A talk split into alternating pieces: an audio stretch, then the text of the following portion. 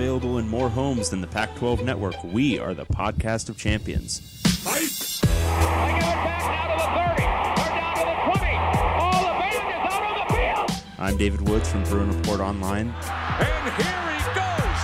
Myles Jack. And I'm Ryan Abraham from USCFootball.com. Liner going to try to sneak it ahead. Touchdown, SC. We are the podcast of champions. David Wood. Call it in to our own voicemail line. First of all, if everyone can hear this, I am very impressed that David figured out a way to get this voicemail on the actual podcast. He's got to do some editing. He's going to have to update the blog. All these things that are not really in David's wheelhouse. But have great time here on the uh, solo show of the podcast of champions. Wish I could join you. I'm in Dallas, actually Frisco, Texas, at the Star, where the Dallas Cowboys, uh, where they train uh, for the opening finals. Going to watch a lot of top high school football players that probably aren't going to be picking USC or UCLA. But that's my leads to my question here at the opening. It's different for me covering this. Usually there's a ton of USC targets, just one commit here uh, right now, one former commit. Um, but for for you, David, do you think Oregon or Washington can step up and be the top team in the conference as far as recruiting goes on a regular basis if USC and UCLA continue to uh, trip over their own feet? Have a great show, and thanks. Welcome, everyone, back to the podcast of champions. I'm David Woods from Bruin Report Online, the UCLA site on the 24 7 Sports Network. And if you just heard that voicemail, if I successfully put it in this podcast, then you know Ryan Abraham is not in the house today. Uh, he is at the opening in Dallas, and so I am manning this creaky ship by myself. Um, so I'm gonna try to do this whole thing solo. We'll see how it goes. Uh, in response to Ryan's question, first of all, um, yes, I do think if uh, Chip Kelly continues to avoid recruiting as much as Cal avoids playing offense, um, and if Clay Helton continues to do whatever it is Clay Helton does over at USC, then yeah, Oregon and Washington uh, can definitely take the reins and, and maintain them in recruiting. But um, you know, USC and UCLA have some systemic advantages that uh, you know has us always talking about their potential. Um, and if they ever, you know, did get their stuff together again, yeah, they'll they'll recruit well. Um, but for now, uh, yeah, Oregon and Washington, uh, I think can definitely do it uh, for as long as USC and UCLA are mismanaged. Which um, for UCLA, that's going on oh about forty years now. Uh, for USC, it's more like a, a decade. Um, all right, well, kicking off the show, I'm going to do the stuff that Ryan always does. Um, and uh, this is fun. Um, I'm not as smooth at it as he is. He's so smooth. Um, if you want to get a hold of us, you can email us at pac12podcast at gmail.com. We always appreciate emails. Um, we like to challenge ourselves in our reading skills, our ability to read out loud. It's important for us to do that.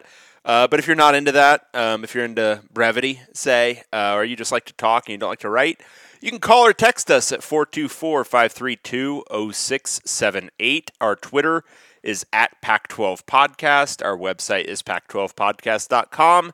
And on iTunes, you can subscribe and rate us. We always enjoy a five star rating. Um, specifically, if you want a five star rate this particular show and say how much better it was without Ryan, that's lovely too. I wouldn't complain.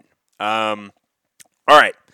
We've got a lot of stuff to get over, go over, get over, whatever you want to say. Um, all words, all words mean the same thing uh, in the end. Um, but we have some topics we wanted to touch on, and I don't know why I'm saying we. I don't know why I'm doing it. I'm just gonna say I. I have some topics I want to talk about, and what I mean by that is I have some topics that the intern put into this document that I haven't read yet, and then I'm gonna kind of read along with you as we go. Sound good? Great.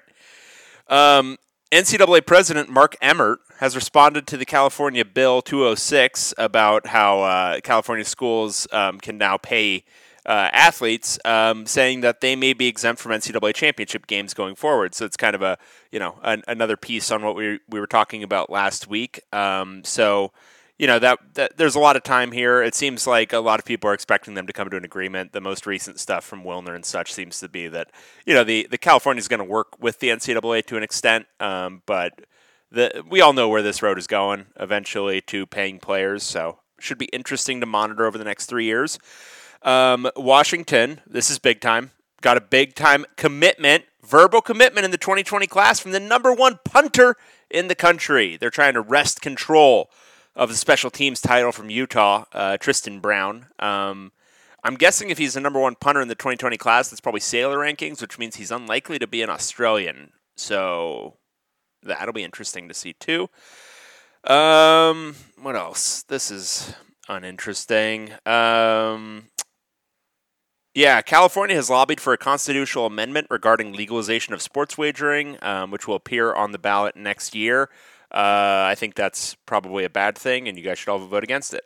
Um, all right, another big thing. Um, so, FanDuel released its projected football wins uh, for the 2019 season, um, and not too many huge surprises here. Uh, leading off the pack is Washington at nine and a half. Um, at nine each are Utah and Oregon. Eight and a half for Washington State, seven and a half for ASU, seven for Arizona, six and a half for Stanford, six and a half for USC, six for Cal, five and a half for UCLA, four and a half for Colorado, and two and a half for Oregon State. So I think um, we were all we were both kind of hovering around these with our picks. Um, they might be overrating Arizona a little bit. Um, they might be overrating Colorado a little bit if you listen to Ryan, who hates Colorado. Um, Stanford, I think we had them right around six and six, so that feels right. But yeah, I mean, if you're looking at that, if you're looking at those over unders, then that doesn't look like there's a playoff squad in here. So it'll be interesting to see if those hold up at all. Um, I think uh, we both had Washington obviously winning quite a bit more in the regular season. Um, so that is about it for our notes. Um, yeah. Ryan's got another note in here, and I'm reading it, and I'm reading it, and no, it's not worth reading. So, all right, we have some questions to get to, quite a few questions to get to. Um, so, I'm going to start with the email questions because I have not yet pulled up Twitter because this is a heavily prepared podcast. That's what you should know. Um, but we'll start with the email questions. So these are ones that came in over the last week. Uh, this is from our man Bernie. Um, hi guys, following are my questions for Dave. Do you think Kelly's approach to recruiting hinders assistant coaches Justin Frye and Deshaun Foster's ability to land recruits? And then for Ryan, uh, well, we're not going to read that part. Um, yeah, I do think uh, his approach to recruiting hinders uh, the ability of various assistants to land recruits.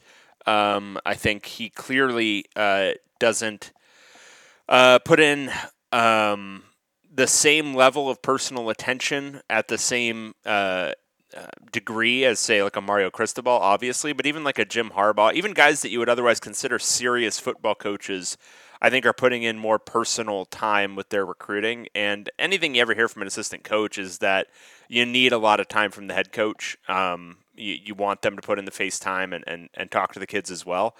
Um, so I, I do think, I mean, I, I, think it's all part of it. I think it's all part of his strategy. I think it's all part of whatever, but I, I do think that they are, um, you know, having some trouble landing their targets. And I think a part of it, a big part of it is Kelly's approach to it and Kelly's strategy for it. So it'll be interesting to see if that changes.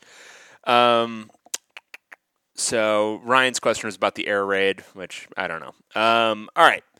This is from Earl in West LA, Pac 12 Network. Guys, so I get home from the golf course today and turn on the Pac 12 Network hoping for some football in 60 or one of the classic broadcasts. Instead, the national channel was showing a UCLA baseball game played two months ago, and the local channel was showing a USC women's soccer match from September 2016.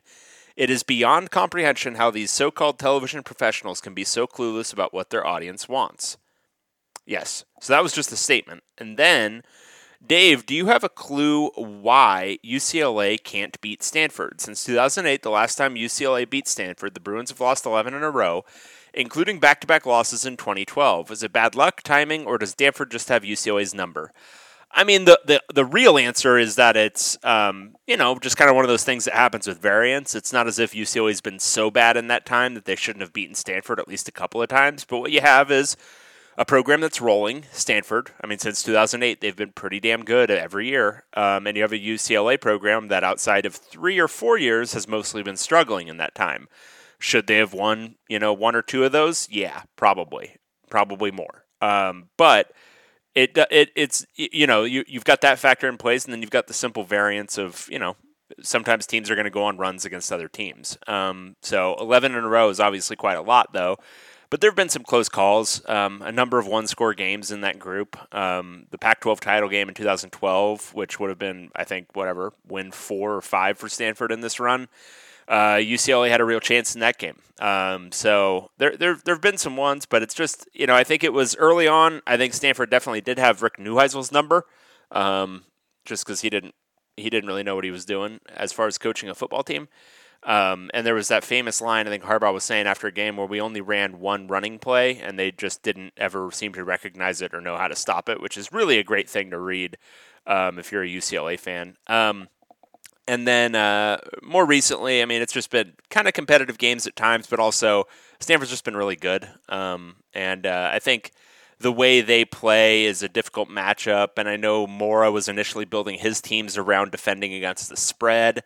Um, and I think they didn't really know what they were doing against Stanford, maybe a little bit. But it's it's a unique challenge, and I don't think UCLA's coaches have been necessarily up to the task over the years. Um, all right, new text message. Don't know who this is from. Don't care. Uh, on the most recent show, Dave was asking why would the Pac-12 take out a print ad in the NY Times? Smells to me like Champagne Larry is thinking he'll drive the price of his upcoming Pac-12 sales commission up by getting some Wall Street hedge fund manager to buy his bullshit. Maybe true. I mean, the markets that he cares about are not actually the ones that are located, you know, uh, in the footprint of the league, but instead are just kind of you know the the people, the movers and shakers in the finance world. I wouldn't be surprised if that was maybe part of it. Very dumb, regardless. Um, all right, uh, another one from Earl. Uh, Pac-12 Network and the transfer portal. Guys, slightly less than 24 hours ago, I wrote to you to vent my frustration with the crazy ass programming on the Pac-12 Network. Being a glutton for punishment and because football kicks off in two months, I turned my TV onto the network again today. And was I disappointed? You betcha. This time, the local LA network was rerunning the Pac 12 Women's Beach Volleyball Championship game from April 28, 2017. What makes these idiots think anyone wants to watch a volleyball game from two years ago? So, thinking the national network would be up more up to date, I checked it out and I was right. It was much more current. The national channel was rerunning a baseball game played only six weeks ago. Hard to believe these clowns think a rerun of a college baseball game can compete with live Major League Baseball games. Obviously, this network is not being run by people who know what they are doing. My question are there US are there UCLA or USC players still in the transfer portal? If so, who are they and what are their options if they do not transfer? What is the likelihood they will return to their respective teams? Thanks for all you do. Um, Earl in West LA. P.S. I don't care what anyone says. Dave is not a lard ass. Thank you, Earl. All right. Um, in the transfer portal right now, I do believe there are quite a few players on the UCLA end, at least, who are um, still kind of waiting for a final destination. Um, let's pull it up and I will let you know. So, this is a neat tool, by the way. If you go to um, the homepage of 24 7 Sports, go up to football recruiting and look at the drop downs, there's one that says transfer portal, and you can search for the most updated information we have at 247 Sports on each respective team. Um, all right, so there's a few guys Brandon Stevens, Damian Alloway, Steven Johnson, Jimmy Jaggers, Audie Omotosho, um, Josh Waraboko, uh, Paco Perez is in here. I don't know if he's actually transferring. Uh, Raheem Johnson, Octavius Spencer, and Austin Kent, who's actually been gone a few years. So maybe this is not like perfect, but um, quite a few guys we don't know their destinations yet. So um, that is, I guess, something to still monitor. I don't think any of those guys are coming back to UCLA, though. And then for USC, it looks like there are a few. Holden Thomas, whoever that is. Um, Achille Ross apparently has not yet determined where he's going, so it's those those two guys. Um, but yeah, I mean, I think you can still have they still have time to find a roster because school doesn't start until you know August at the earliest. Most of these schools, so I think they still have time to get somewhere. Um, but it's gonna, you know, they need to they need to get a move on with that for sure. Um, but I don't think there's any chance that most of those guys that UCLA has listed as uh, that any of them are going to return. All right, uh, this is from just or from Go UCLA 05. Chip Kelly writing personal checks. Go UCLA 05 from the Bro Board again to the guy from Arkansas who wrote into the last podcast and asked in regards to UCLA's current recruiting situation if Chip Kelly was ready to start pers- writing personal checks to handlers. Come on, bro. Everyone knows that the only personal checks that Chip Kelly writes are to disgruntled fans who demand a refund after the team embarrasses itself on the road. Exactly. If you guys remember that, that was after um, the LeGarrette Blount punch in uh, 2009. Uh, after his first game as a head coach, where a fan wrote him a nasty letter about how you know the team sucked and and you know they were garbage, and he uh, because he'd gone to the game, and Chip Kelly wrote him a personal check in response for his travel expenses. Um, all right, this is from Montlake Blake. Ultimate Pac 12 road trip. Gents, I was recently listening to the Cover 2 podcast as hosted by Athlon's Braden Gall and Mitch Light, and they went through an interesting exercise they titled Dream Road Trip 2019. Their concept was to each pick a game every week to hypothetically attend through the season. The main rule was that they couldn't see the same team twice. So, what would be the ultimate 15 week Pac 12 road trip for 2019? Note, I'm counting week zero, Zona at Hawaii, which seems like a no brainer to attend. I'll let you both pass on the Pac 12 title game because, let's be honest, nobody is going to attend that anyway.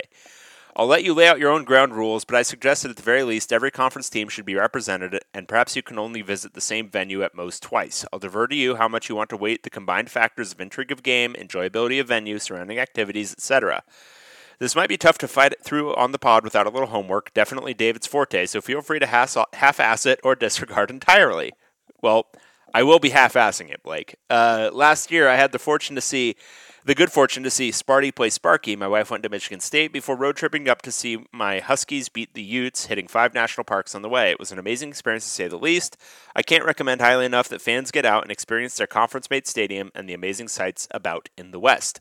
P.S. Apologies if this gets you in trouble for stealing Athlon's idea. I figured if our current First Lady can steal our previous First Lady's speeches word for word, then plagiarism is one of the many sins that have become part of the new normal. All right.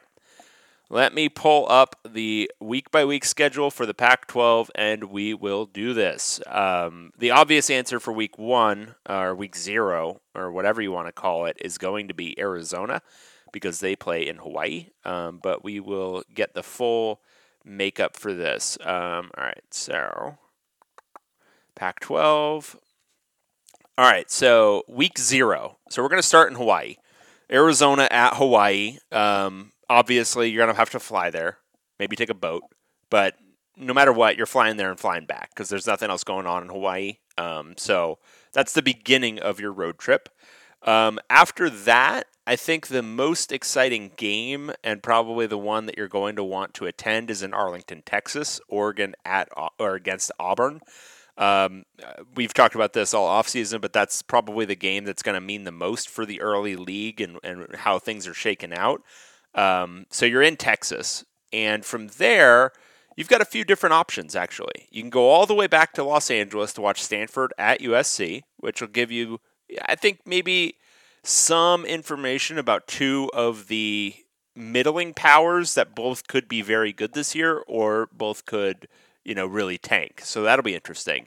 You also have Nebraska at Colorado, which shorter drive from Texas. Like if we're doing a full road trip where we're you know completing this whole thing, which I don't even know if you said that, but I'm going to include that as like kind of one of the parameters. It's an easier drive and super cool game, old rivalry, uh, back for this year at least.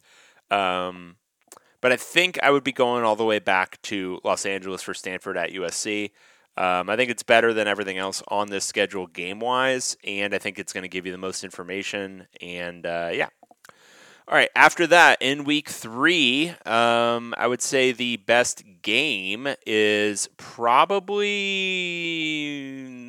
Arizona State, Michigan State.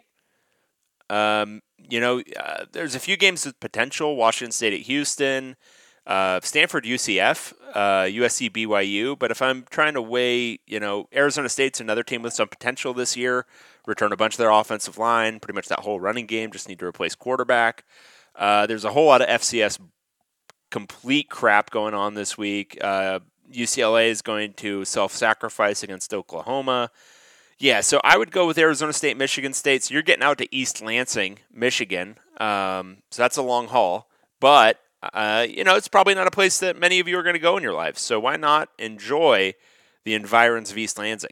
All right, after that, we get more into the meat of conference play, but this is the obvious one because there's some good games Oregon, Stanford, UCLA, Washington State, Utah, USC. Great games, all great games. But you're going to want to get yourself over to Oxford, Mississippi to watch Cal going at Ole Miss. Uh, that is a bucket list item for anybody who's really interested in tailgating. Uh, you should check that out. Uh, the following week, week five, um, this is the one where I think you're you're really getting into conference play now, and I think the the there's there's really two options I see for you. You can either go to Utah and watch Washington State come to town, um, and those two teams both have the potential to be you know double digit winners again if Washington State can figure out its quarterback situation. But I think you got to do USC Washington. Uh, Washington is going to be the favorite in the North, and USC has a chance. That's all you can really say about USC in the Clay Helton era, but they do have a chance. This will be um, potentially, there's a chance this is USC firing Clay Helton after this game. You know, tarmac him at LAX. There's potential here. So I think you're on your way to Seattle to watch that one. Um, Following week, um, it's a little bit slimmer. Arizona, Colorado, not great. Cal, Oregon could be interesting. Oregon State, UCLA, not great.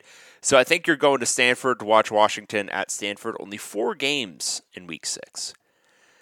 In week seven, okay, so this one you've got an option, but we've already seen USC twice, so I don't know if we want to watch them die again but there's not a whole lot that's great. Colorado, Oregon, not great. Utah, Oregon State, not great. Washington State, Arizona State has potential. Washington, Arizona.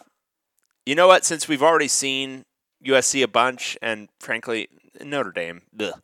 Washington at Arizona. See how Washington does in the desert. That's been a trip up game for them in the past, so I would head there. Week eight, uh, UCLA, Stanford, Arizona State, Utah, Arizona, USC, Oregon State, California, Colorado, Washington State, and Oregon and Washington. There's an obvious answer here. You got to watch Oregon, Washington. That's the two big contenders in the North this year.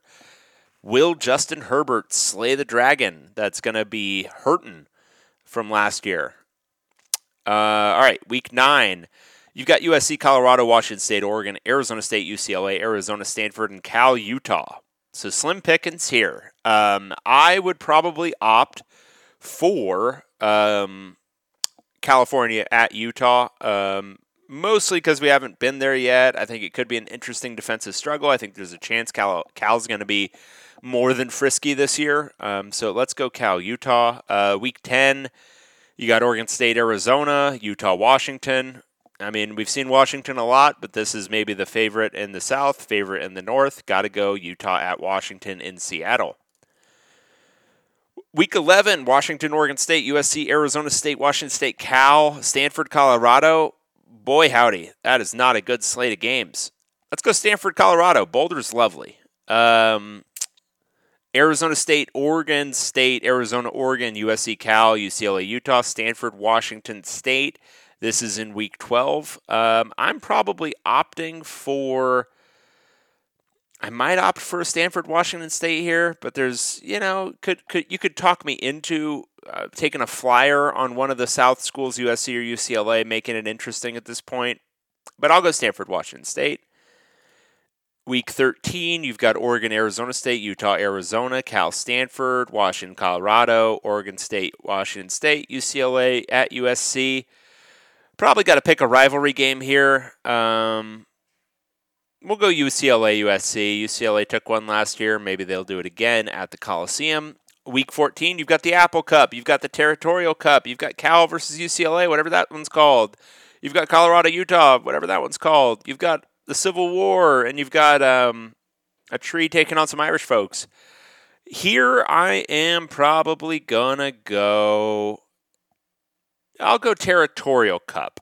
Though again, you could talk me into Notre Dame if you really wanted to, but I'll go Territorial Cup. And that is the end of the season. So I hope I drew you up a great little road trip. Uh, please enjoy it. All right, this is from Paul, SEC Country. Uh, Dave, it seems odd that you cover UCLA while living 2,000 miles away. What problems do you face in doing your job? Does this interfere with you responding to text messages? Do you ever feel inadequate being surrounded by Bama, Georgia, Auburn, etc.? Ryan, keep up the good work. Thanks, Paul. um, Well, I, I so I downsized my job after I moved out here because I was doing like the full time beat work, like covering practices and doing all the interviews and all that kind of stuff. And obviously, that would be difficult to do uh, 2,000 miles away, even with the restrictive media access that Jim Mora, late late period Jim Mora and Chip Kelly seem to allow. Um, so mainly what I do now is watch the games, write about them, preview the seasons, um, write a bunch of preview articles throughout the year, and then I try to get out at least once a year to watch like a week of practices. Um, and from like a writing about the team standpoint, I don't think I'm you know any worse than I ever was, which is uh, you know pretty bad. Um, but I think it's from that perspective, just like watching games, I find it honestly to to pick up more on the game the first time around when I'm watching it. It's easier if I'm watching it on TV. I can rewind, watch things again, like kind of in real time. Um, so that actually makes it a little bit easier. Um, but the challenges are obvious from a time zone standpoint. You know, I have to stay up pretty late uh, to watch the games. Um, and I have a day job, so staying up that for like the Thursday night games, those are brutal. You know, staying up till like one in the morning. Um, but you know, it's as I get older, it'll probably be harder and harder. Um, but I can still, you know, recover pretty easily after staying up till two or three in the morning. Um, but it's not ideal. Um, yeah, I try not to respond to text messages um, at an inopportune time. Like I try not to respond to them when I see them, which is at like five in the morning my time because invariably the people texting me are um, in the West Coast. But then what that ends up happening, what ends up leading to, is I don't actually ever respond to the text message because I'm trying to. My initial instinct is good. I'm trying to be polite, but I need to write myself like a note, like, "Hey." You need to actually respond to this at some point because then it gets to like two days later, and who's going to respond to a text message two days later? I'd rather just let the whole thing die and never be friends with that person again than respond to a t- text message two days late, right? That's normal. Um, I never feel inadequate. Uh, certainly not surrounded by fans of Bama, Georgia, and Auburn. For Christ's sake, who feels inadequate about people who root for Bama, Georgia, and Auburn? Have you seen those people? Um, all right. Tour in Rohnert Park. That all sounds fake. Anyway, uh, latest podcast of Champion Champagne Larians. Hello, gents. I just wanted to drop you a quick email slow cap for the unfettered sardonic brilliance of your last installment of the POC. David's predictable but magnificent takedown of Ryan for his DTR has a jello arm assertion was right on form, but it was the contributions of Mr. Abraham that really pushed the episode to the highest levels your podcast has ever attained. Wow, high praise. Granted, that means it still just barely clears the tolerable bar. All right, low praise. But kudos are in order nonetheless. I very much enjoyed the judging of mascot merits on the roadkill ability scale Chris Petersen's non OKPs, and, and Ryan officially kicking off the Get the Juice in the Booth campaign. These dark, petty moments represent, represent some of your best content to date. Keep reaching for middle. Love the podcast. Tour. Yeah, Ryan was on fire last week. Uh, he's been great this week, too. Um, all right. Oh, this is a text message that came in random parts, so I need to pull it up. So you'll just have to excuse me vamping right here for just a second because I don't have a co-host who's gonna you know fill the silence while I'm pulling something up on my computer, which maybe I could have accounted for um, beforehand, but I didn't uh, because I don't. So, oh, this is the wrong account. All right, no, we're just we're just still moving right along. We're having a good time, all of us together. All right, this is from our man Choney19. Hey guys, great job with everything. A bunch of questions coming your way. One, with such a big pool of players from the transfer portal, if a coach decided to recruit exclusively or the majority from there versus high school talent, would they be worse or better teams for it? My gut says no, but at the same time, there is such a big pool, and you have to project less with players that have already had some time, and you have to project less with players who have already had some time in a college football program. Um, I think it, it should be a, an aspect of what coaches are doing. Um, but I think when you're looking at transfers, you always have to look at why they're transferring. Um, oftentimes, guys who enter the transfer portal are simply not as good as they uh, looked to be coming into college. And the reason they're transferring is because they're not playing. And so you have to look at your program level, their program level, look at fit. Um, you have a lot more information, but um, I think you have to be a little bit stricter in who you're taking through the trans- transfer portal because there's a lot of reasons why guys transfer. Um, it could be, you know, they're looking for a better academic opportunity and they realize they don't love football that much, but they want to get into a school that's a little bit better. That happens. Um, or they could be guys, you know, who who just can't hack it at that level. Um, so I think you need to be more, even more judicious with those ones. Um, even if they look, you know, it's like a gift horse. Um, you, want to look that sucker in the mouth. I mean, really, you do. Um, and then, uh, but yeah, I think the main thing is you still have to, you're still going to have to focus on um, high school uh, prospects no matter what. Uh, given the chance, what would be your thoughts on your respective teams moving to the new LA stadium? Um, I don't care. Um, I'm sure Ryan is similar boat. Um, for for USC though, it's a little bit better because it's nearly on campus. Uh, UCLA, I don't care. I mean, I know the Rose Bowl is iconic and it's really cool and the whole deal, and, and tailgating there is nice, but um, I, I, it's kind of an old dinky stadium when you get down to it. Um, and being in a newer venue that's you know maybe got better seating accoutrement or whatever. I don't I, I don't care about any of that because I'm not going to probably go there except in the press box ever. Um, but yeah, I mean it's uh, I don't I, I don't have any strong opinion about it, but I'm you know my tailgating days are uh, long since past. Um, any chance the UCLA USC game gets played there? I would almost bet on it at some point that they start doing, you know, maybe they do like an occasional neutral site there. I mean, why not? Might be a good way to, um, I don't know, get a new set of people out to the game. Who knows? Um, hindsight, which coach would have been better if hired? Beau Baldwin versus Jonathan Smith at OSU, Ed Orgeron versus Helton at USC, keeping Graham versus Edwards at ASU, Shaw versus Harbaugh at Stanford, Whittingham versus Kelly at UCLA, Sumlin versus the Navy triple option coach. Um, all right. Uh, Beau Baldwin versus Jonathan Smith. I would probably go. You know, Beau Baldwin hasn't lit it up um, as the OC, so I would probably stick with Smith there. But I don't know if those had to be your two options. I think you could have gotten Ken Niumatalolo as well. Uh, Orgeron would have been better than Helton. Um, Graham would have been better than Edwards. Um, Harbaugh would have been better at Stanford, I think. But that one you could talk me into either way. Um, Harbaugh might be one of those guys who has a short shelf life no matter where he goes. So let's say Shaw actually there. Um, Whittingham versus Kelly. Whew, whew, uh, that's that's a steamy one. Um, I'll still go Kelly for now, um, but I'm interested to see how this year's goes. Uh, Sumlin versus uh, Niumatalolo. I would go Niumatalolo. And thanks, guys, and enjoy your European vacation in July, Ryan. All right. Next up, we have Hithliday, our man Hithliday Almond. Jibber Jabber. Cal had a coaching shakeup this offseason, but I think that I think has escaped noticed. They lost their defensive line coach Tony Tuioti, one of my favorites from Hawaii, to the same job at Nebraska and replaced him with Andrew Browning, who held that job for five years at UTEP. Any thoughts on that situation or the possibility it's a downgrade? Uh, I don't have extensive thoughts on it. Um, I generally think that um, the hierarchy of of coaches, the the things that matter the most are your head coach, then your coordinators, and then your position coaches.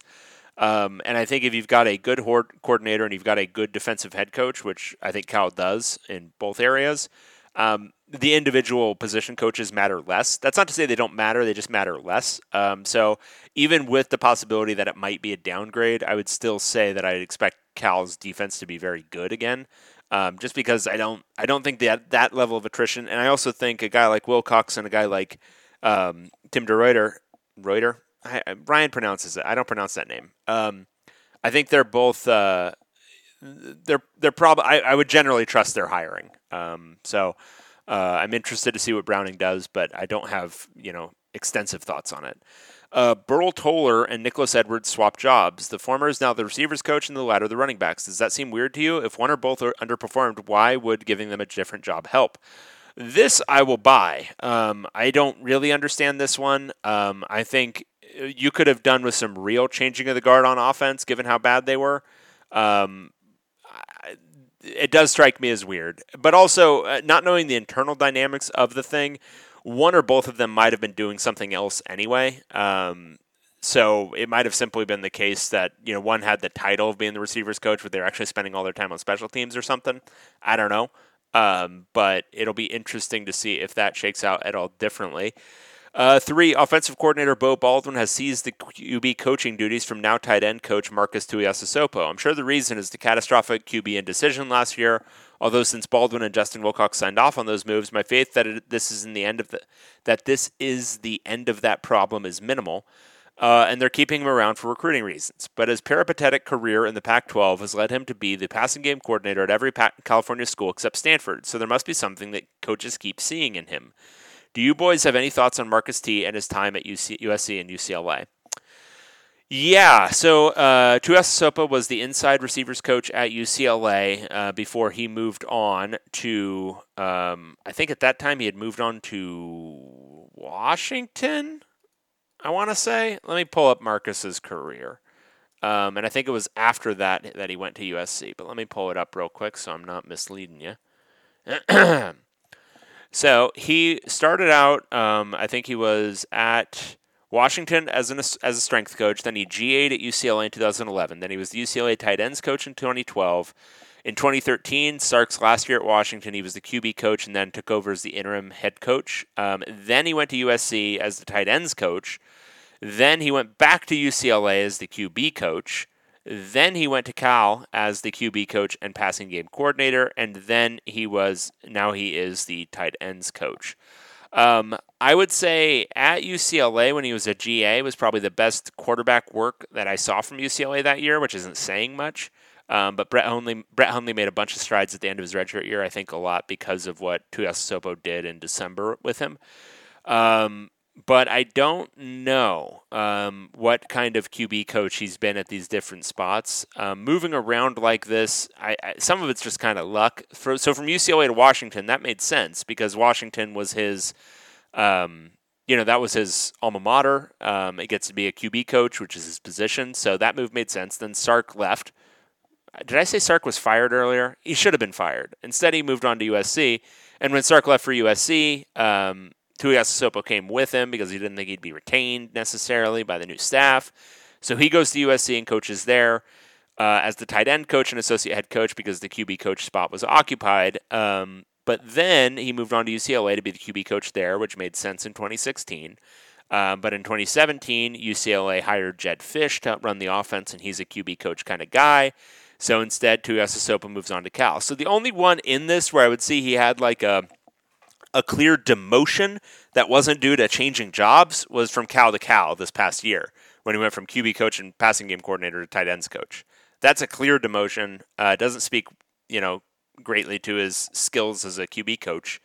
Um, but at no other spot did I think he did a bad job QB coaching. Um, and Cal, eh, eh, I wonder how much of that was just the the design of that offense and just the sheer lack of talent they had at quarterback. I mean, I would say that's probably um, the number one thing I would have taken away. But if you got to blame somebody and you're not firing your offensive coordinator, then QB coach it is. Christian McCaffrey. All right, so this is one of our angry Stanford fans. Uh, Jonathan in Lafayette. They're never angry. They're always very measured. Uh, dear forgetful ones, last week Dave encouraged the two Stanford fans to write strongly worded emails disputing his inane claims about the explosive Christian McCaffrey. I write to fulfill your request. Before I get to that, another dispute. I have counted four Stanford fans that have written to this Hindenburg of a podcast. I understand why you SoCal partisans would be confused. Four is a large number when you are used to numbers like the count of UCLA victories last year, three, or the number of points USC scored against Stanford last year, also three. Now on to McCaffrey. I would crush you with pages of statistics or CMC videos. Yes, he was phenomenal returning kicks en route to breaking Barry Sanders' single season all purpose yards record. But contra Dave's argument, he had 4,577 yards from scrimmage over two years. He threw two touchdown passes. In fact, he ran for a TD, caught a TD pass, and threw a TD pass all in one game, the Pac 12 championship game. Yeah, that's definitely not exciting. Yes, Bryce Love was even better the next year at making downfield tacklers miss. Side note, David and UCLA fans, you may want to look up what a downfield tackler is. However, Christian was more dynamic in every other facet of the game, and he was far less feast or famine. I would concede Mariota as the most exciting player of the decade, but Christian is a firm second place. As punishment, I ask you to rate the following Stanford related hot takes on a scale of plausibility ranging from 1 to 5, where 1 is totally implausible, e.g., Bryce Love won't get into med school, and 5 is certain, David Shaw won't be fired in 2019. All right, so plausibility scale. All right, here are the options. A, the best Pac 12 rivalry of the decade is actually Stanford USC, but you've forgotten because of the terrible game last year. Best game 2011 Stanford Triple OT win, including the never throw the Venus on Spider 2 Y banana pick 6, made famous in Gruden's quarterback camp. All right, seems somewhat plausible. Uh, no one talks about it, but Stanford requires an outstanding fullback to be able to run the ball. I mean, that seems pretty plausible. Okay, um, there's two plausibles there. Uh, Paul- Paulson Adebo is by far the best player on the roster. I think he's really good. I don't think anyone's taken that title from Colby Parkinson, so I'm saying that's pretty implausible. Uh, if Cory Booker wins the Democratic nomination, it will help Stanford football recruiting. Very implausible on like two counts. Uh, David Shaw is the coach that should go all in on using statistics to make game decisions like going on fourth down. Very plausible. All right, so David Shaw, that's number one. They he would be better off doling that out to a computer. Uh, number two, I would say the next most plausible thing is that the best rivalry of the decade was actually Stanford USC. Uh, third most plausible is uh, requiring an outstanding fullback to be able to run the ball. Fourth is Paulson Adebo, and fifth is Cory Booker. Keep up the halfway decent, decent work and show a little more respect for greatness. Fair enough, Jonathan. All right, question. Hi, this is Nick from Cyprus, aka Big Nick 21 USC from the P. Question is simple. Since you guys have disdain for Pac for the Pac-12, Larry, who would be a great since you guys have great disdain for the Pac-12 and Larry Scott, who would be a great replacement for Larry? You can use an AD, school president you like, etc. I get you don't like him, but you need a legit replacement. No lame smartass remark, Dave or Ryan. If you're going to complain about someone, you need a realistic re- replacement. Ryan, we should know better. Getting rid of Pat Haden and replacing him with Lynn Swann hasn't really worked out well. Fight on. No, no, this is a this is a nonsense piece of logic, Nick. When you're firing somebody, you don't necessarily know who's going to take his job or her job. You just know that that person sucks at their job and you need to get a replacement. So you fire him. Um, and then you do interviews and you figure out no, you're not identifying your candidate months in advance before you're even thinking about firing the guy. I mean, some people do that, but uh, you don't certainly don't have to operate that way, and I certainly don't as a you know person who just talks shit on a podcast. Um, but as for AD's school presidents, I like. Um, I don't know. That Greg Byrne guy was pretty good. I think he's the AD at Alabama now, though. Um, but I think generally the commissioners of the conference come from a different um, set of, you know, uh, I, I generally don't think they're ADs. Um, they're typically like executive types. Um, so I don't know. Um, Larry's really bad, though. They should fire him immediately and then begin a search. All right. Uh, this is from Edub. Straight to my questions. Uh, UCLA seems to never be able to land legacies. Is it like that at most schools? Are kids picking what's best for them, or they, or are they still choosing where their parents went 25 years ago? Your thoughts on legacies? Um, yeah, UCLA tends to have some trouble there. Um, I don't know if it's a, um, a you know, one of those logical fallacies where we're like because we're paying attention to it, we see more and more of these guys who are legacies who don't come, but there are a bunch of legacies who do end up coming. Uh, but it does seem like a heavy percentage of UCLA guys uh, don't end up coming to UCLA, and I think it all boils down to the same reason a lot of high profile guys don't go to UCLA anymore. Uh, you have to be kind of good to make that happen, and you also have to be kind of good at recruiting to make that happen. Um, and I think uh, UCLA hasn't been good uh, on the field in a few years now, and uh, hasn't been good in recruiting for a full year and a half now. Um, and when that happens, uh, generally recruiting is going to go poorly, and even legacy recruiting is going to go poorly. So. I don't think you have to search for weird reasons for anything when the when the real reasons are just staring you right in the face. UCLA isn't very good at recruiting, so they're not going to be very good at recruiting anybody. UCLA isn't very good on the field, so they're not going to be great at attracting anybody. Um, they have to work doubly hard at the recruiting, which they haven't been. Anyway, um, also, how would you rank the coaching staffs 1 through 12 in terms of player development? How would you rank each staff in terms of recruiting?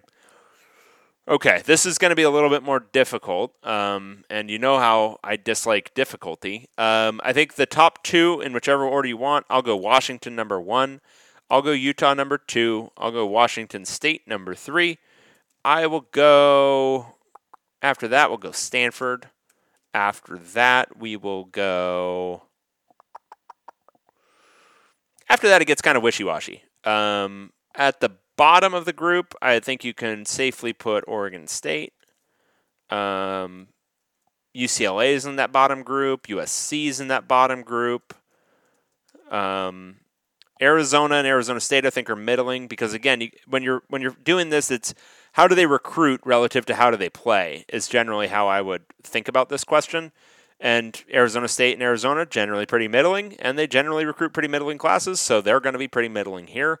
Um, Colorado's in that bottom group too. Um, Cal is probably in the same boat as Arizona. Um, yeah. Uh, Oregon State. We did. Uh, we haven't done Oregon yet. I don't know if they've really outplayed their talent. We'll put them fifth. Okay, so here's my order. You can disagree, whatever you want to do. Um, but I'll go Washington one, Utah two, Washington State three, Stanford four, Oregon five, Arizona six, Arizona set, Arizona State seven. But those could flip flop. I don't care. Eight California, uh, ten, nine USC, ten Colorado, eleven UCLA, and twelve Oregon State.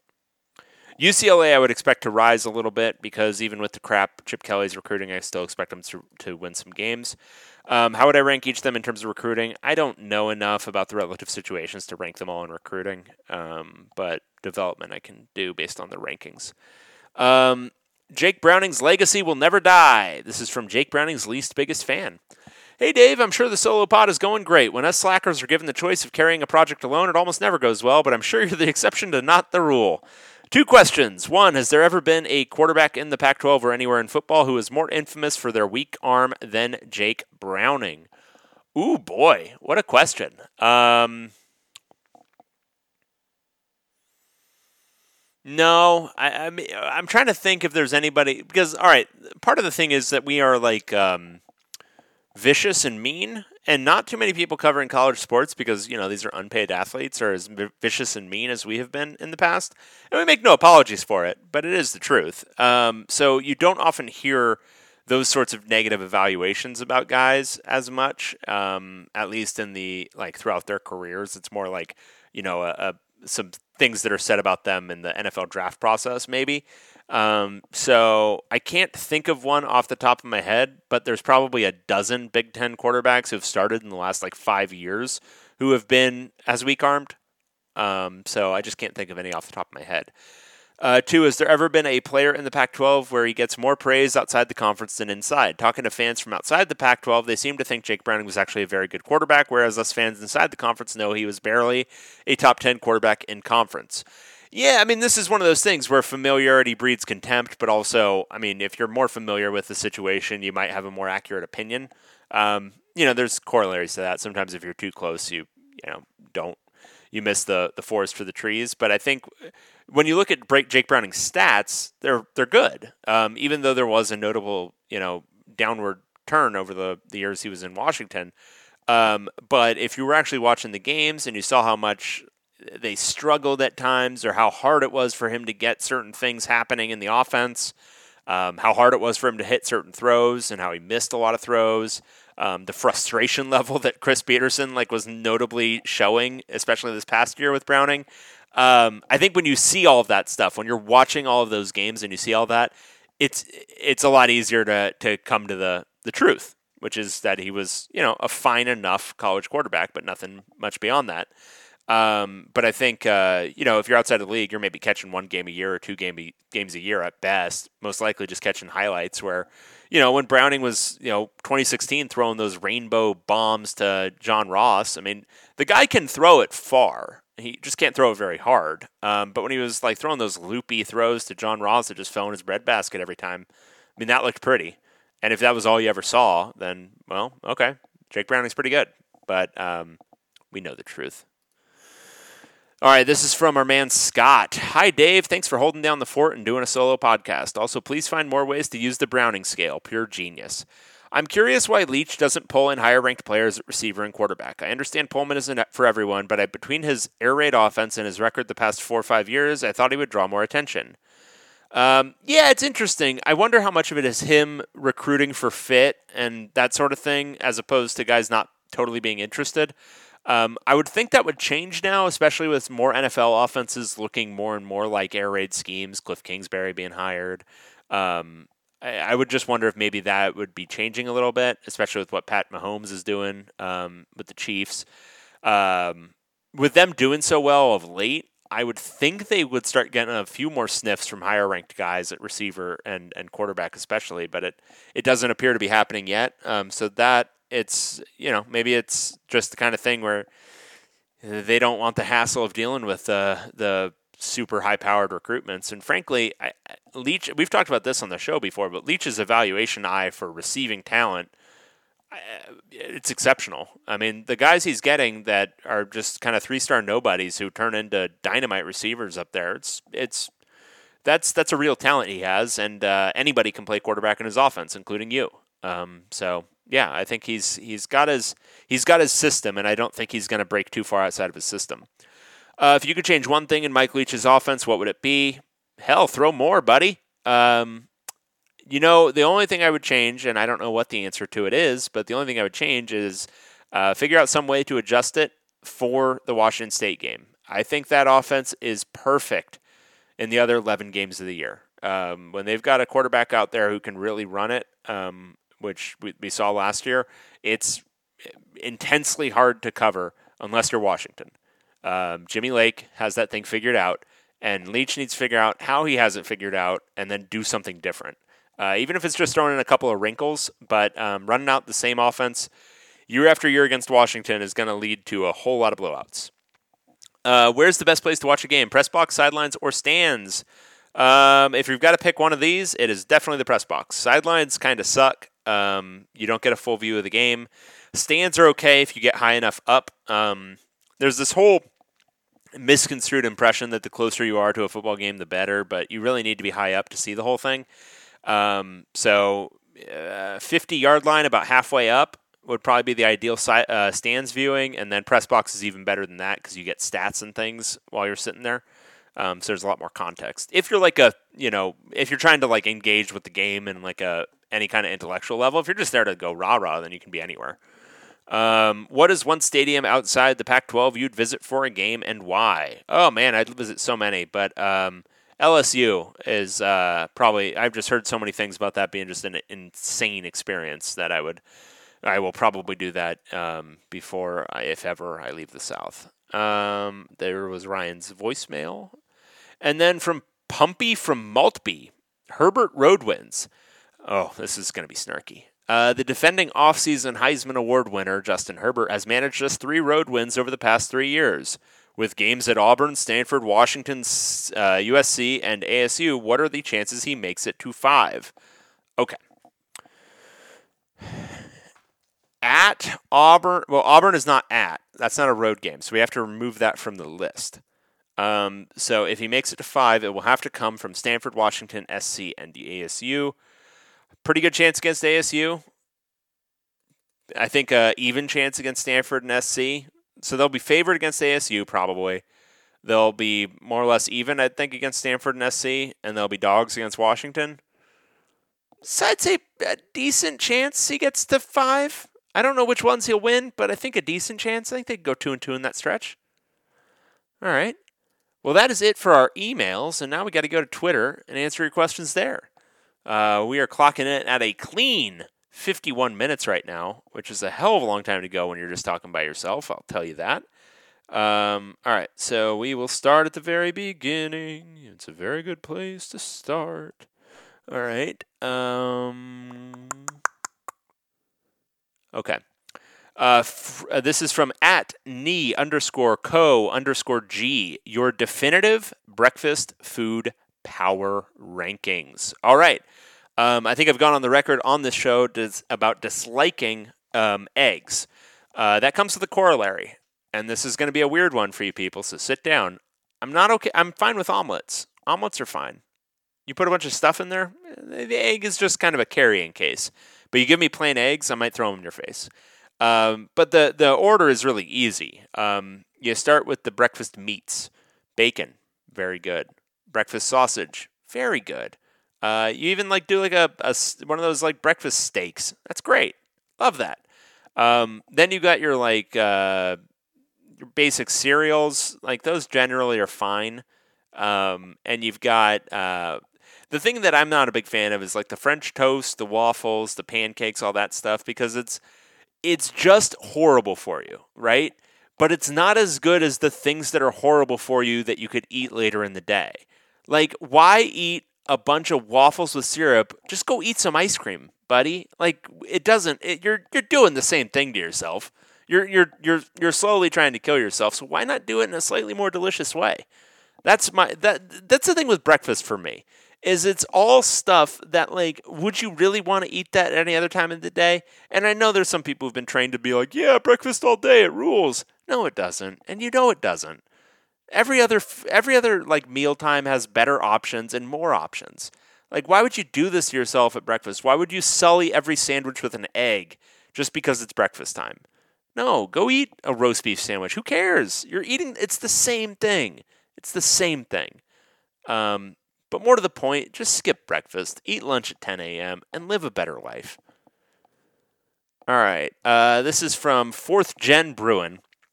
Uh, serious question. What is the biggest, biggest, not biggest, just so you know, bigness is not a word, everyone out there. Um, serious question. What is the biggest weakness? Oh my God, I cannot say these words. What is the biggest weakness or worry for each Pac 12 team heading into this season? Man, that's what you asking me? What? Come on. Um, UCLA's is its pass rush. USC's is probably its defensive back core. Uh, man, Stanford is who's going to catch the damn ball, who's going to run the damn ball. Uh, Cal's is who's going to play quarterback. Are they going to be any good at that position? Um, Oregon's is it, can Mario Cristobal coach? Oregon State's is can they win three games? Uh, Washington's is really it's not even necessarily a worry, but can you really replace like seven starters on defense? Because you kind of have to do that again this year. Uh, Washington State, really, it's just is the trigger man going to be as good as Minshew was last year, or at least like 90% as good? Uh, Utah, um, just staying healthy, I would think. That probably the worry. Um, keeping Huntley and Zach Moss healthy. Colorado, um, I think it's just there's so many unknowns with Mel Tucker, um, and you know is what is the look going to look like with that team? It's not really a weakness; it's more of a worry. Like, are they going to look like they're trying to be Alabama? Because I don't think that's the right answer for Colorado. Um, Arizona, um, yeah, can Khalil Tate, you know, get back to being Khalil Tate? Because if he can't, they're going to have some trouble. And Arizona State, I think the the the the only question, the only real question, is how they're going to do it quarterback. Um, now that uh, Manny Wilkins has moved on, um, is Jayden Daniels going to be able to man that position in a big way as a true freshman? It'll be interesting to see. All right, and then his non-serious question: If each Pac-12 program was a Star Wars character, who would they be? All right, now you're in my wheelhouse. Now you are speaking my damn language, my dude. All right, um, so Pac 12 Star Wars characters. All right, let's map this out. All right, USC. I, I, I there's only an obvious answer here. USC is Darth Vader. Um, and I think for a lot of reasons. First, um, was very cool, like really whipped ass in like the 70s, uh, early 80s, like dominated things. But more of late, uh, like we've learned a little bit more about him. Kind of seems like a little bit more of a, for better or worse, like kind of not so much of a badass. Um, you know, kind of sucking of late, but you know, still all time the most badass person in the universe, right? We can say that. Um, but also evil. Let's let's not forget that. Um, UCLA. I think you got to go Obi Wan Kenobi right here. Um, you know, back in the day, used to you know routinely uh, kick the crap out of Vader, uh, but got pretty old um, and gets his ass got in the Death Star, but still kind of hangs around like a ghost, occasionally like pissing off Vader. I think that's that's UCLA. Uh, Stanford. Stanford feels like Chewbacca. Stanford feels like Chewbacca, big, strong.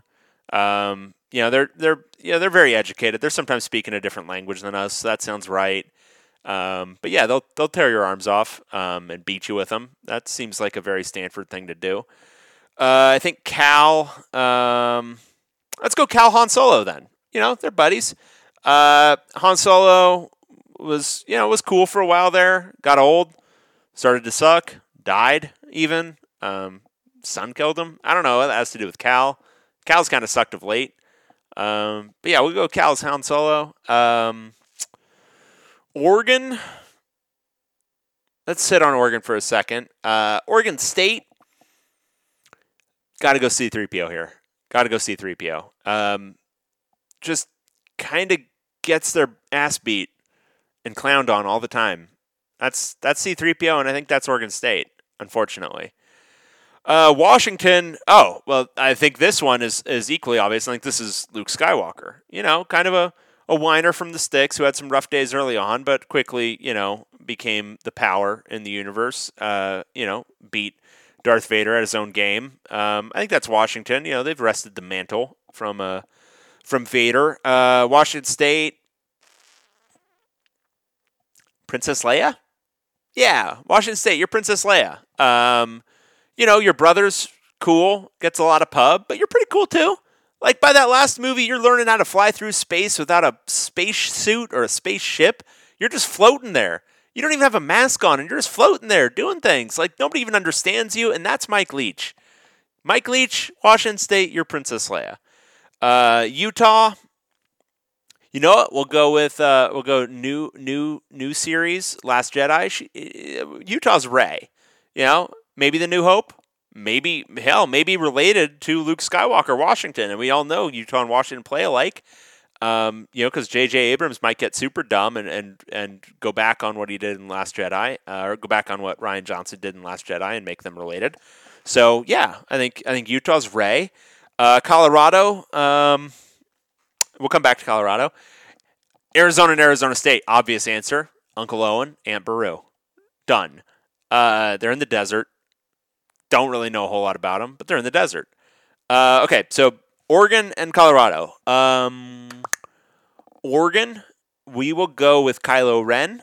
Um, we get a lot of hype about Kylo Ren, right? We think, oh man, this guy's going to be such a badass. And then he just kind of turns out to be kind of a, I don't know, kind of second fiddle, kind of a whiner, kind of got some emotional problems.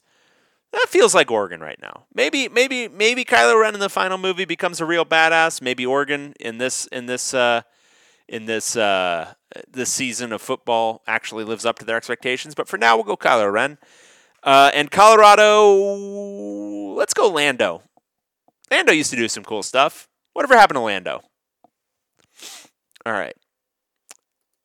Next up, we've got uh, Dr. Hernandez, USC. I'm a USC alum and often see current and former USC players strongly support Clay Helton and see him as a player's coach. You, Dave, and others see him as an average coach. Where do you think the balance is in keeping a guy who is liked by players um, but isn't the best overall coach? Ah, I will tell you the balance there. You do not consider it at all. It's very rare that a coach is hated by their players or anything beyond loved. Um, you have certain cases where, like Chip Kelly, he's a little bit more of that business minded guy, so you're not necessarily developing that love like affection. But guys love Jim Mora, guys loved Clay Helton. I'm sure guys loved Sark. I'm sure guys loved Kiffin. You guys love their coaches. That's just the nature of it, and I think it's that's why you don't want to take their emotions into account too much. Um, and you certainly don't want to make take that into account with the hiring decision either. Um, I think you know lots of administrations do that too much. So I, I think the balance is don't consider it at all.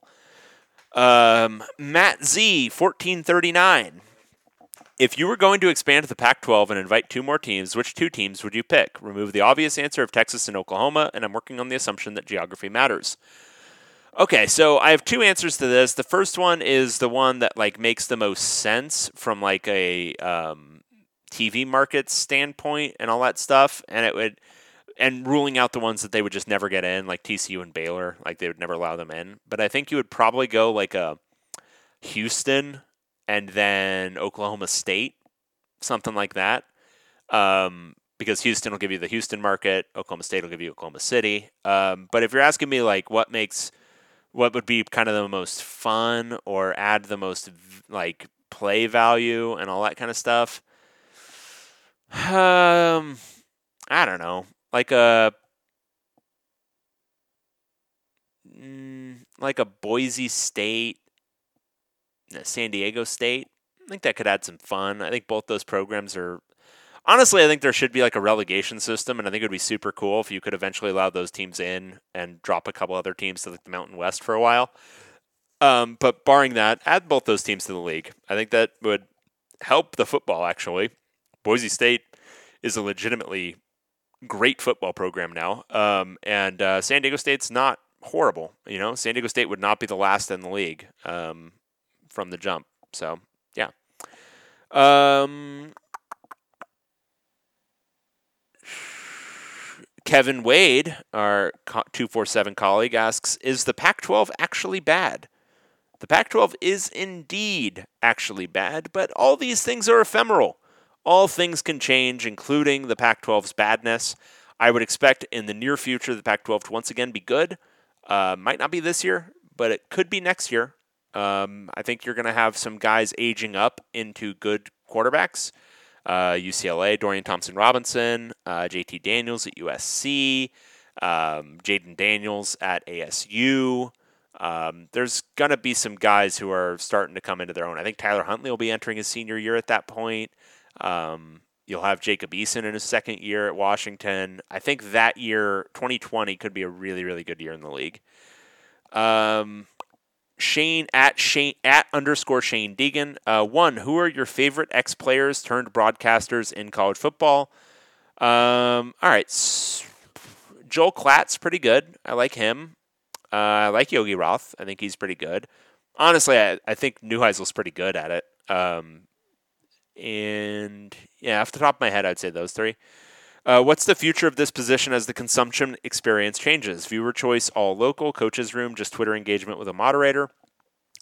I actually don't think so. I, I think it'll always kind of stay in a centralized format, at least to a large extent. I still think the majority of the viewership will be at a centralized format. Now, whether that is uh, a true cable broadcast or some sort of internet broadcast or you know what or an internet stream uh, to use the proper nomenclature. Um, I don't know what it'll take the form of, but I think people like the communal experience of watching a sporting event and hearing all the same talk.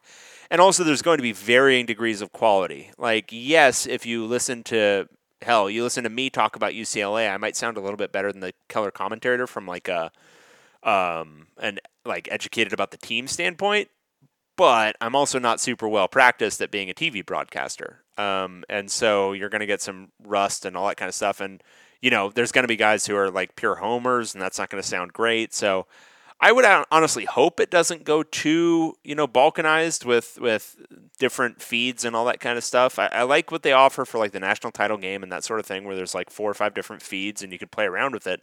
But invariably, I end up watching the regular TV feed uh, for the majority of the game because it's just and maybe it's some of it's just what I've gotten used to, and uh, people who are you know just starting to get into it now will will gravitate towards something else. But I think there is some value in that communal experience and being able to communally bitch about how bad the color commentator and play by play guy are.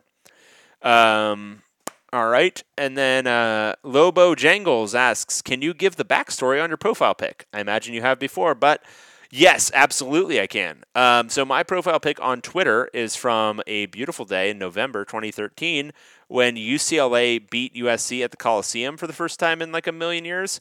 And I am so this is a photograph that was released on the AP where it's a photo of Jim Mora leading an eight clap um, in the tiny uh, UCLA section at the Coliseum.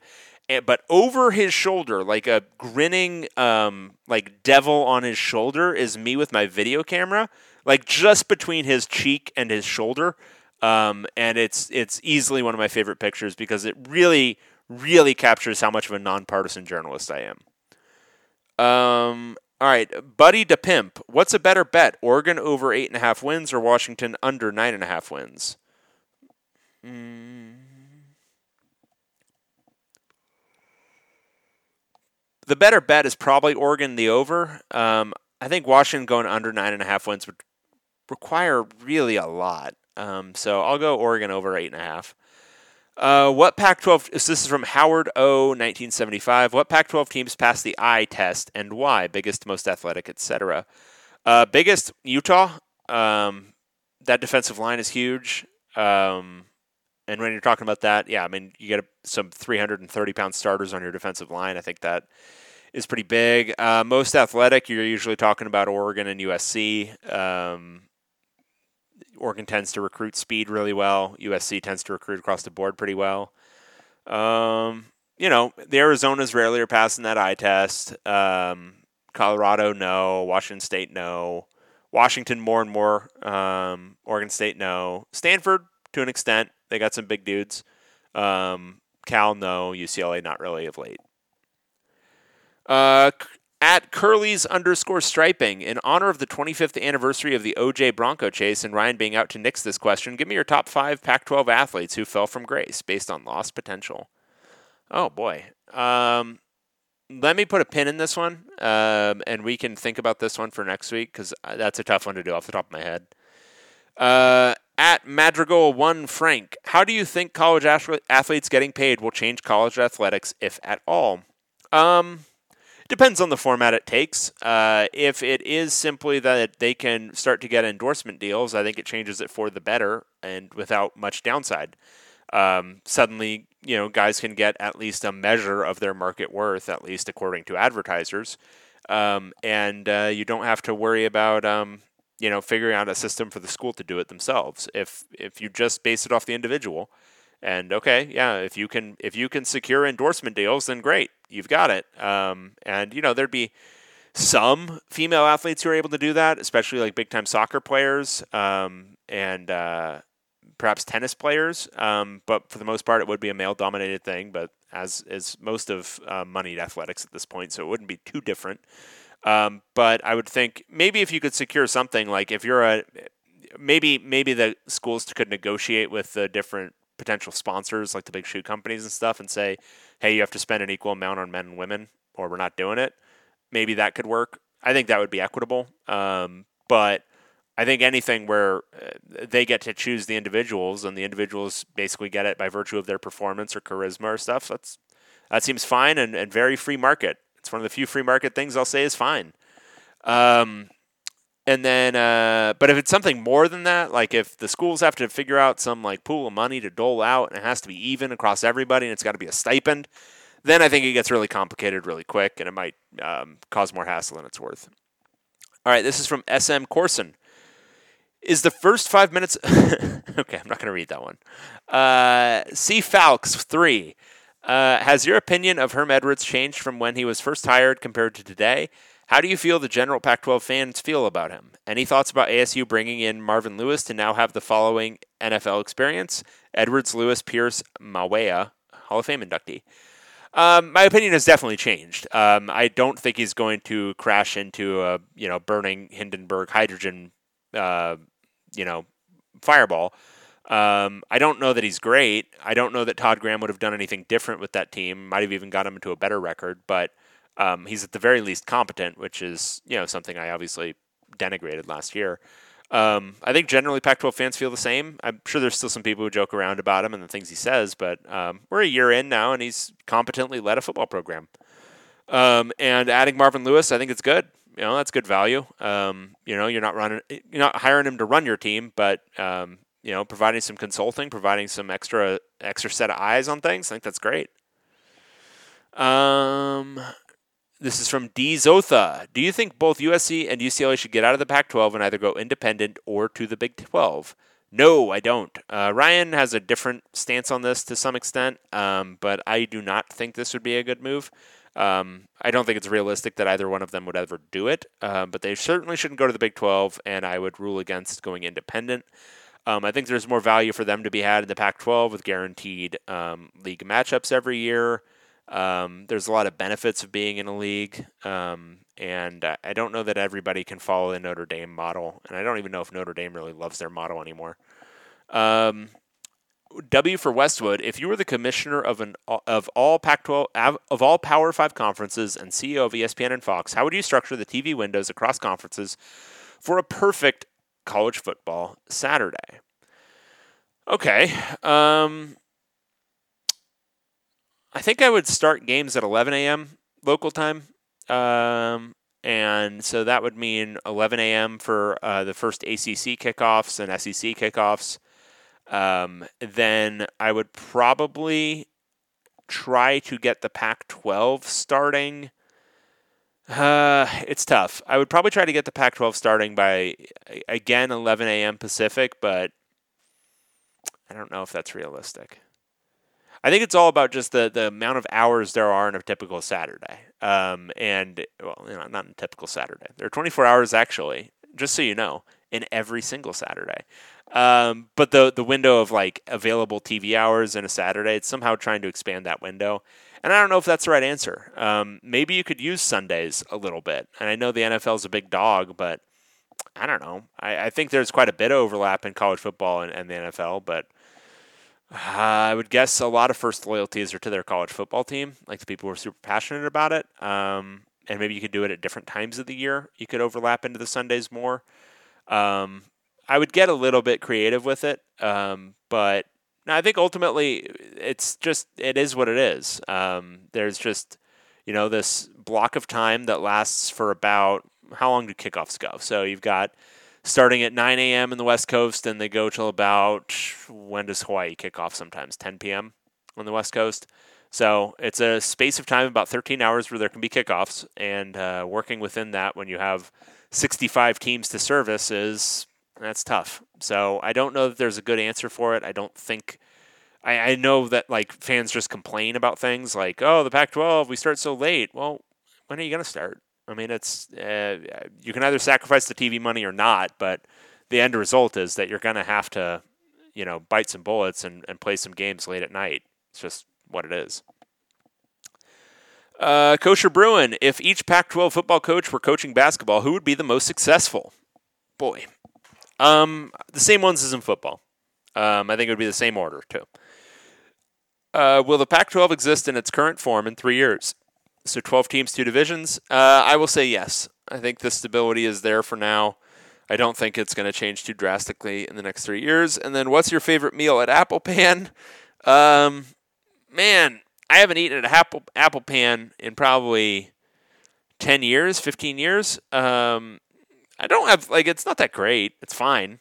Um, I think the hickory burger was good, um, but otherwise, yeah, just okay. Um, Dr. Allen FTW. If California is the only state that will pay players, does that mean that every top recruit will want to play for the California schools, even if they are banned from uh, playing for championships?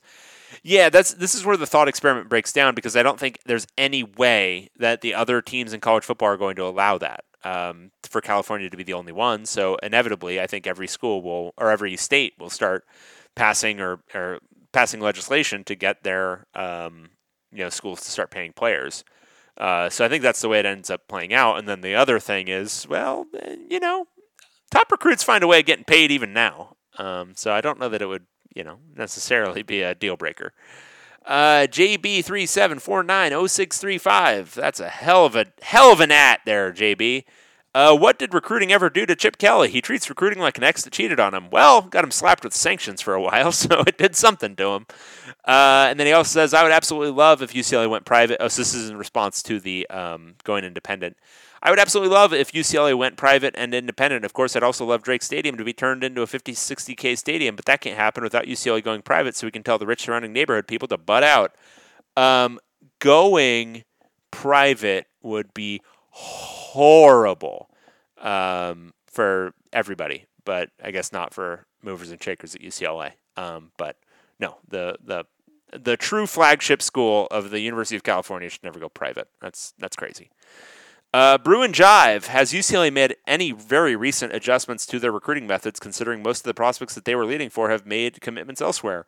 Yeah, I think the very recent adjustment is um, well, no, I'm not gonna be that snarky. Uh, I don't think they did official visits in June. I don't think I think what it was is they were recruiting guys um, and did pretty well in February and March and April, and then guys got on campus, maybe got, you know, maybe had better visits at other places, and maybe UCLA still hasn't nailed that official visit process. Hard to say, um, but uh, I don't. I don't know that like what they've tried to do this cycle has changed that much. I think it's more just um, guys are getting better pitches from elsewhere.